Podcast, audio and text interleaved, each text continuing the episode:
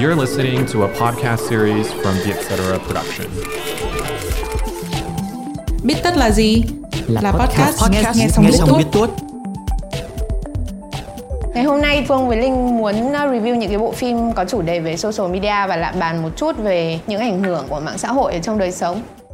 Thông thường thì khán giả có một sự dè chừng các phim tiểu sử bởi vì họ thấy phim tiểu sử khô khan. Mình đặt cái yếu tố tiểu sử ra bên cạnh một bên thì tất cả những cái thứ còn lại của bộ phim nó là một sản phẩm điện ảnh rất là hoàn chỉnh, rất là hay.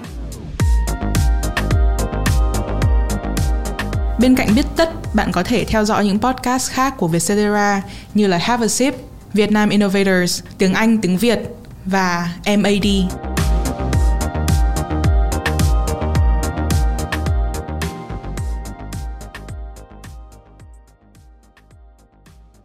Hello, ừ. Xin chào mọi người, mình là Bích Phương đây. Nhà Linh. Ngày hôm nay mình rất vui khi mà được tham gia vào buổi trò chuyện về những bộ phim hay. Ngày hôm nay thì là Phương với Linh muốn review những cái bộ phim có chủ đề về social media và lại bàn một chút về những ảnh hưởng của mạng xã hội ở trong đời sống. Một người bình thường hay là một người ca sĩ? Chị đã xem hai bộ phim này, ừ. Social Network và Social Dilemma, bao nhiêu lần rồi và cảm xúc lần xem gần nhất là như thế nào? Uh, phim Social Network thì chị xem được chắc cỡ hai lần rưỡi. À. Nếu mà tính một lần chị bỏ cuộc. À, ở đâu không thì... phải lần gần nhất. Ờ, còn lần gần nhất thì chị có xem hết. Còn Social Dilemma thì chị chỉ xem được một nửa. Ờ, chị không xem được hết. What I want people to know is that everything they're doing online is being watched, is being tracked. Every single action you take is carefully monitored and recorded. Em có nốt trong này là đâu là phim thích hơn nhưng có vẻ câu đấy hơi thừa thãi bây giờ ừ, rồi. Đúng, chị không hề thích cái phim kia một tí nào cả. Thế chúng ta có thể đẩy câu hỏi về nó luôn. Tại sao chị không thích về nó? Thì chị thấy nó là một góc nhìn hơi phiến diện một chút. Nó hơi chủ quan quá khi mà những cái nhân vật được mời đến để phỏng vấn toàn là những cái người mà đã bị đá ra từ những cái... Đã chỗ... không không làm trong tổ chức đấy nữa. Ờ, không còn làm ở trong đấy nữa. Ừ, nói như kia hơi kỳ. Ý đại loại là người ta không còn vì lý do gì chăng nữa thì họ cũng không còn ở đấy nữa. Và rõ ràng là khi mà họ không họ có những cái nhìn mà dạng như không hề tích cực một chút nào về những cái thứ đấy thì tất nhiên những cái những cái những cái phát ngôn của họ đã có cảm xúc vào rồi. Nó không còn là một cái gì đấy dạng như khách quan nữa. Và chị thấy nếu như mà họ có thêm một vài khách mời mà dạng như xanh chín hơn một chút ừ. thì nó sẽ thuyết phục chị hơn. Góc nhìn của chị về mạng xã hội là gì? Thì thứ nhất là chị thấy chị được rất nhiều từ mạng xã hội. Tức là chị thấy ví dụ như với đứng dưới khía cạnh của một người nghệ sĩ, từ khi mà có mạng xã hội thì chị rõ ràng là đến với công chúng, công chúng một cách trực tiếp hơn. Ừ. Và chị có thể tương tác như là nói chuyện với người ta ở trên đấy. Nó giúp cho chị nổi tiếng hơn. Chị có thể kết nối với những người bạn ở xa. Công việc của chị ở trên đấy, chị thư giãn ở trên đấy. Nó cho mình rất là nhiều cảm xúc nhưng mà nó lấy đi của mình rất là nhiều thời gian. Tức giống như kiểu chị chỉ cần search, chị chỉ cần đi search một cái món ăn vặt ở trên Facebook của chị thôi. Ví dụ như chị search là ăn quà vặt. Là cả ngày hôm đấy Facebook của chị toàn là khô gà, khô bò, khô heo, chị kem. Chị có biết một câu chuyện rất buồn cười không? Sao? Câu chuyện gì? Là những người ở văn phòng của em ấy, ừ. ai tự biết nhá, ừ. rất hay trêu em là thử cái này để mọc tóc các thứ đi. Ừ, xong rồi và em em không bao giờ em tìm bất kỳ một cái gì cả. Nhưng thế giới và của nó em sẽ toàn, tự nhiên thế giới của em toàn là những sản phẩm mọc tóc xác. Đúng không? Thì này em hiểu không? Tức là nhiều khi chị có cảm giác như cái điện thoại của chị nó nghe trộm bọn mình đúng không? Nhiều khi chị chẳng search ở đây chị thôi nói hiêu nói vượn là gà ủ muối, bánh chưng bánh dày này kia các thứ. Tôi muốn tìm cái này và nó sẽ tự động. Ví dụ như hôm nào mà chị quan tâm drama là cái Facebook của chị toàn là chuyện drama. Hôm nào chị thích đồ ăn là toàn đồ ăn kiểu kiểu như thế. Tức là mình có cảm giác như mình bị nhốt ở trong một cái chuồng ấy. Nhưng mình rất hạnh phúc trong một chuồng này. Em thì khơ khơ chị biết em là với sẽ thuốc hơi ngược với chị. Thì thuốc, tất nhiên là em không thoải mái được với thuốc mọc tóc nhưng ví dụ như xung quanh chị toàn à. là đồ ăn thì chị rất sướng, ý là thế. Tức là em là rất... em không thoải mái với cả cái chuồng. À, ờ không, thế thì em hơi khác chị ở cái đấy. Chị thấy rất em thoải rất mái ở trong này. Chị dở ra chị thấy nhiều đồ ăn quá, chị thích quá. Em kiểu cứ kéo Facebook em sẽ tại sao cái này lại gợi ý cho mình nhỉ? Ừ. Tao có thích cái này đâu. Thế tao thích cái này, tại sao lại gợi ý tao? Tao không cần cái này lúc này. Thế á? Còn chị là ủa tại sao lại gợi ý thế bấm vào thử xem có gì vui.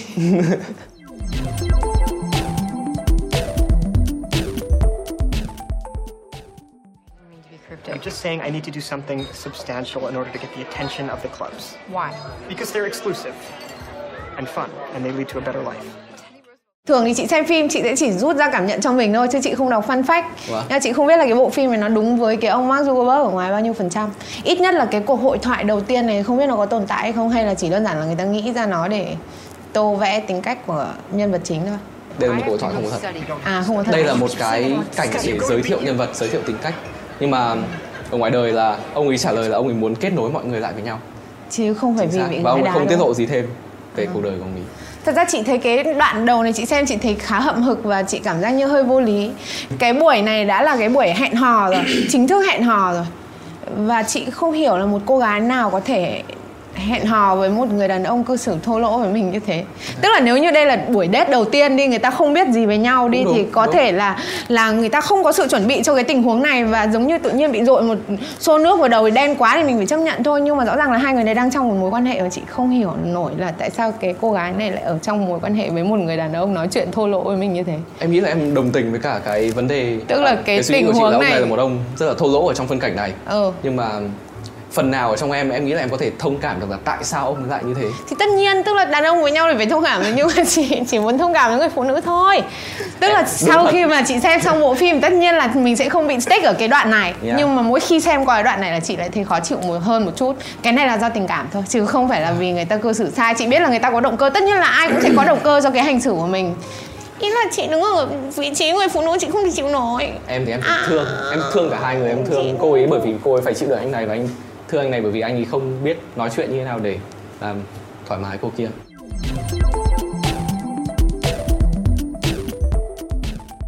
Thông thường thì khán giả rất là có một sự dè chừng các phim tiểu sử bởi vì họ thấy phim tiểu sử khô khan kể cuộc đời một đông mà không biết là mình quan tâm hay không. Ừ. Đây là một phim tiểu sử, tại sao chị bị cuốn hút bởi phim này?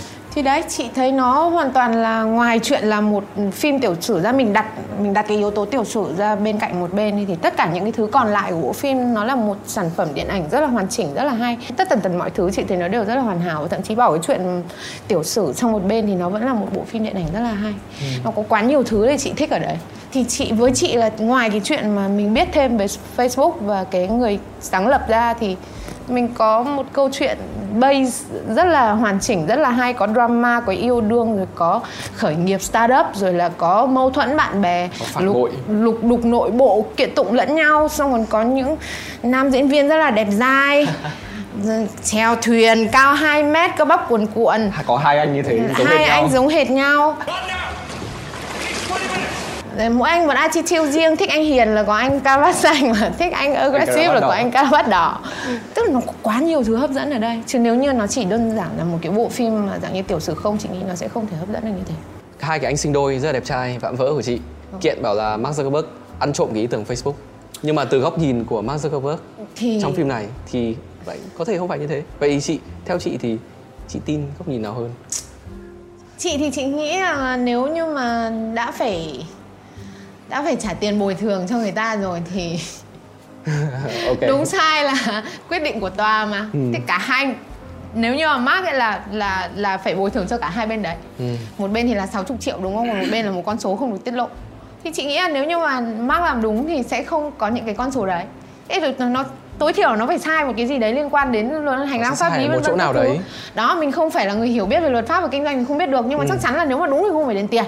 Thì chị nghĩ là chắc là chắc là nó cũng phải sai sai ở một đâu đấy, nhưng mà rõ ràng là nếu như mà so với cái sự phát triển của Facebook và cái sự phát triển bền vững và bùng nổ đến tận thời điểm này thì chị nghĩ là đây nó chỉ là một trong số những cái phiền toái đến ở trong lộ trình phát triển của họ. Với em nhá, cái cách kể chuyện phim này nó nó không cho mình biết đúng là cái gì đã thật sự xảy ra ấy, mà nó lúc nào cũng là từ góc nhìn của người này, từ góc nhìn của người kia.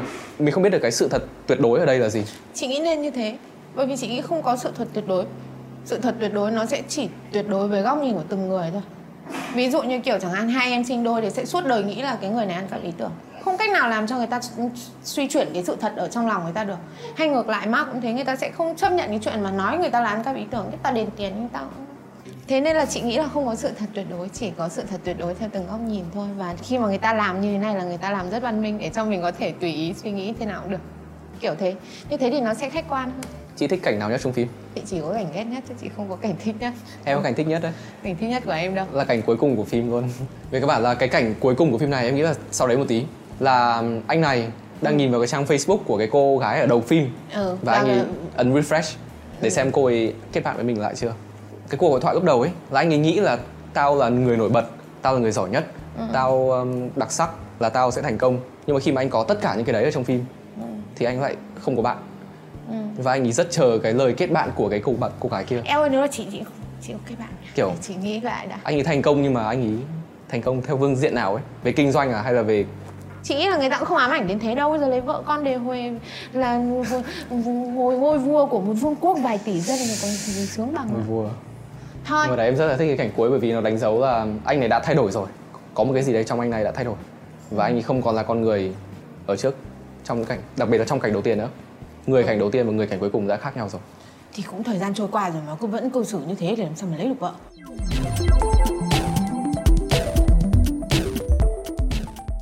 Theo như em được biết trong cuộc hội thoại của mình thì chị ừ. khá là thích Quentin Tarantino. Ừ. Chị có thể chia sẻ là chị thích chất phim nào được không? Chị thích Inglourious Basterds.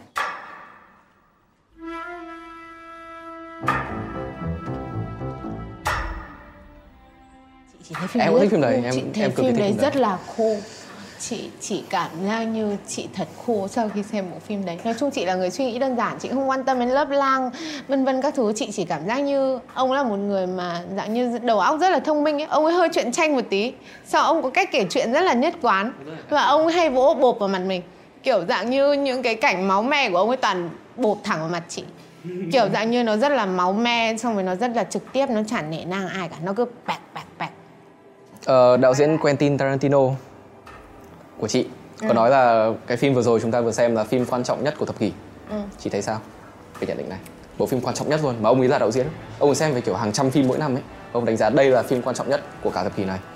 Thế thì chắc là ông đánh giá đúng rồi, vì chị chả xem được đến một trăm phim một năm. Chị chỉ xem vài phim chị thích thôi, và mọi đánh giá của chị rất phiến diện nên thôi, dù sao cũng là thần tượng và là một người xem một trăm phim một năm thì chắc chắn là người ta nói đúng rồi. Em nghĩ là sẽ có một số phim xứng đáng hơn bởi vì có rất nhiều phim mà ừ. nó phản ánh, ví dụ kiểu với em có thể Parasite là một cái phim ký sinh trùng. Chị ghét cái phim đấy. Đấy là một... Chị ghét một... Sao? Chị... Nhưng mà mình đang không nói về cái chuyện đấy. Chúng ta có thể có hai ba phút. Ý là nó chỉ là phút. tình cảm cá nhân thôi. Mọi người ơi, đây chỉ là tình cảm cá nhân thôi. Tất cả mọi thứ là quan điểm cá nhân. Vâng.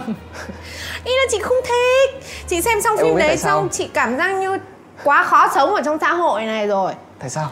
Người nghèo thì ác mà người giàu thì ngu. Thì bây giờ em làm ai? Bây giờ trong, trong tất cả những nhân vật ở trong phim Parasite em muốn trở thành ai? Uh... Em có thấy cái phim này nó giúp, giúp cho em suy nghĩ tích cực hơn này, có bài học gì trong cuộc sống ở đấy không? Em nghĩ là nó khiến cho mọi người đối diện với cả một cái mà không phải... Nếu mà mọi người cứ ví dụ uh. kẹt trong cái thế giới mà mọi người được cho hàng ngày trong điện thoại. Uh. Thế giới mà mình thích nên là nó cho mình ăn hàng ngày. Thì mình sẽ không nhìn được thấy một cái thế giới khác. Đấy là cái thế giới mà đạo diễn vẽ cho mình, tức là nó có một cái sự phân cấp kinh khủng như này ở trong xã hội, ở Hàn Quốc. Và đây là những cái mà... Cái này chỉ là quan điểm cá nhân thôi nhá. ừ. Chỉ là trải lòng cá nhân thôi. Tất cả mọi thứ quan điểm cá nhân thôi, ừ. chị không phải ngại gì đâu. Với cả phim ấy nó cũng đã thành công, nó cũng đã được Oscar, tất cả mọi người tung hô, cả xã hội tung hô. Chị biết là chị đi ngược lại với số đông thì kiểu gì cũng ăn chửi thôi. Nhưng chị không thể phủ nhận cảm xúc của mình được là chị không thích cái phim đấy. Đấy, như chị đã nói với em ấy, chị xem cái phim ấy xong chị không biết là chị nên trở thành ai trong xã hội cả. ừ. Người nghèo thì ác, mà người giàu thì ngu. Khô quá. Cái đấy, cái đấy, Và cái những cái người ở trong thật. cái bộ phim, những cái người nghèo ở trong bộ phim đấy họ quá nhạy cảm.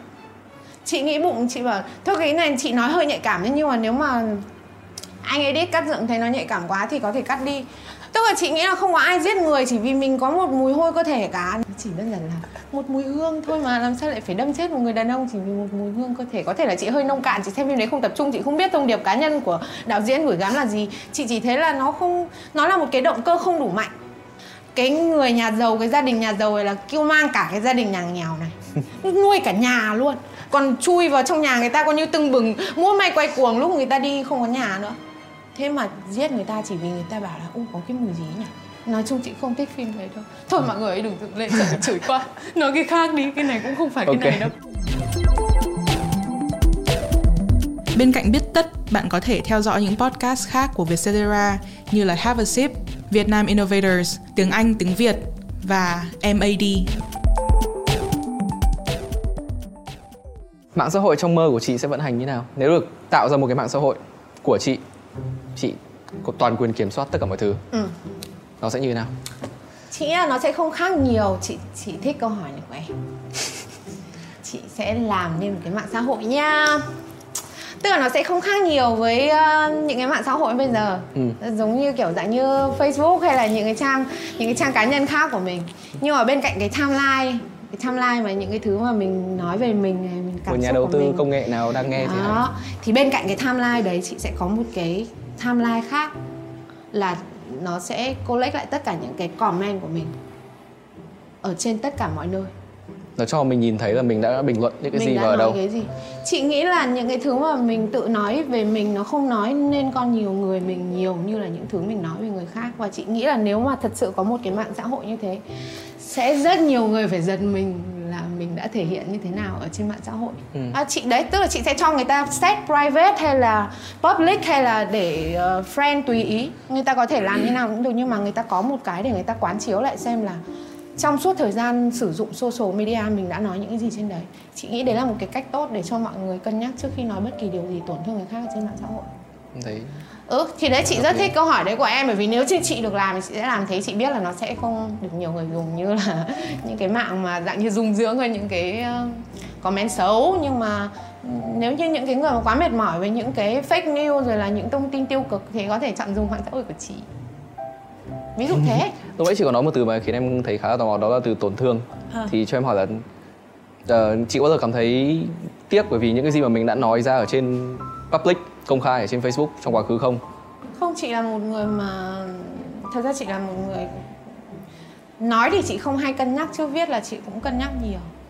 Nên là đến thời điểm này để mà bảo là hối hạn vì một cái gì mình đã từng phát ngôn trên Facebook thì chắc là... chắc là không, hoặc chưa nhớ ra, nó quá mờ nhạt để nhớ. Ý là chị không, chị nghĩ là chị không có cái phát ngôn nào mà chị quá thiếu suy nghĩ ở trên đấy cả. Ừ.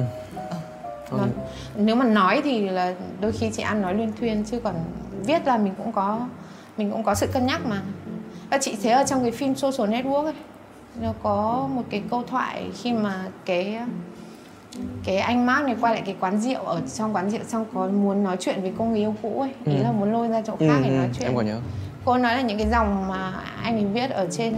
Nó trên tường mãi mãi. Nó sẽ ở đấy mãi mãi, thật sự là như thế. Ví dụ như cuộc hội thoại này của chị em mình không có camera ghi lại, nó sẽ chỉ nằm trong ký ức của mình thôi. Nhưng mà nếu như mà mình nói một cái điều gì đấy ở trên social thì nó sẽ nằm lại trên đấy. Social media nó làm cho... Nó làm cho mọi người được thoải mái thể hiện cảm xúc của mình hơn ở ngoài đời rất nhiều. Ở trên mạng là ảo, mọi người vẫn cứ nghĩ là ở trên mạng là ảo, cho nên là tôi có thể nói những cái thứ mà ngoài đời tôi không nói được, vân vân các thứ, và mọi người nghĩ là cái ảnh hưởng của nó nó chỉ ở trên đấy thôi. Nhưng thật ra bây giờ mạng xã hội nó ảnh hưởng ngược lại đời thực của mình rất là nhiều. Ý là đôi khi chị còn có cảm giác như mình sắp giống như Ready Player One này.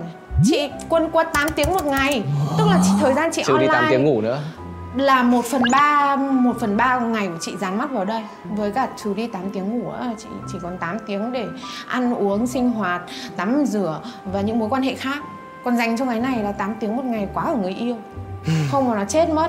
Chị post lên một cái post ở trên mạng, chị bảo là thiếu điện thoại là coi như là hồi hộp, bồn chồn, chân tay bồn rùn không chịu được. Ý là dạng như...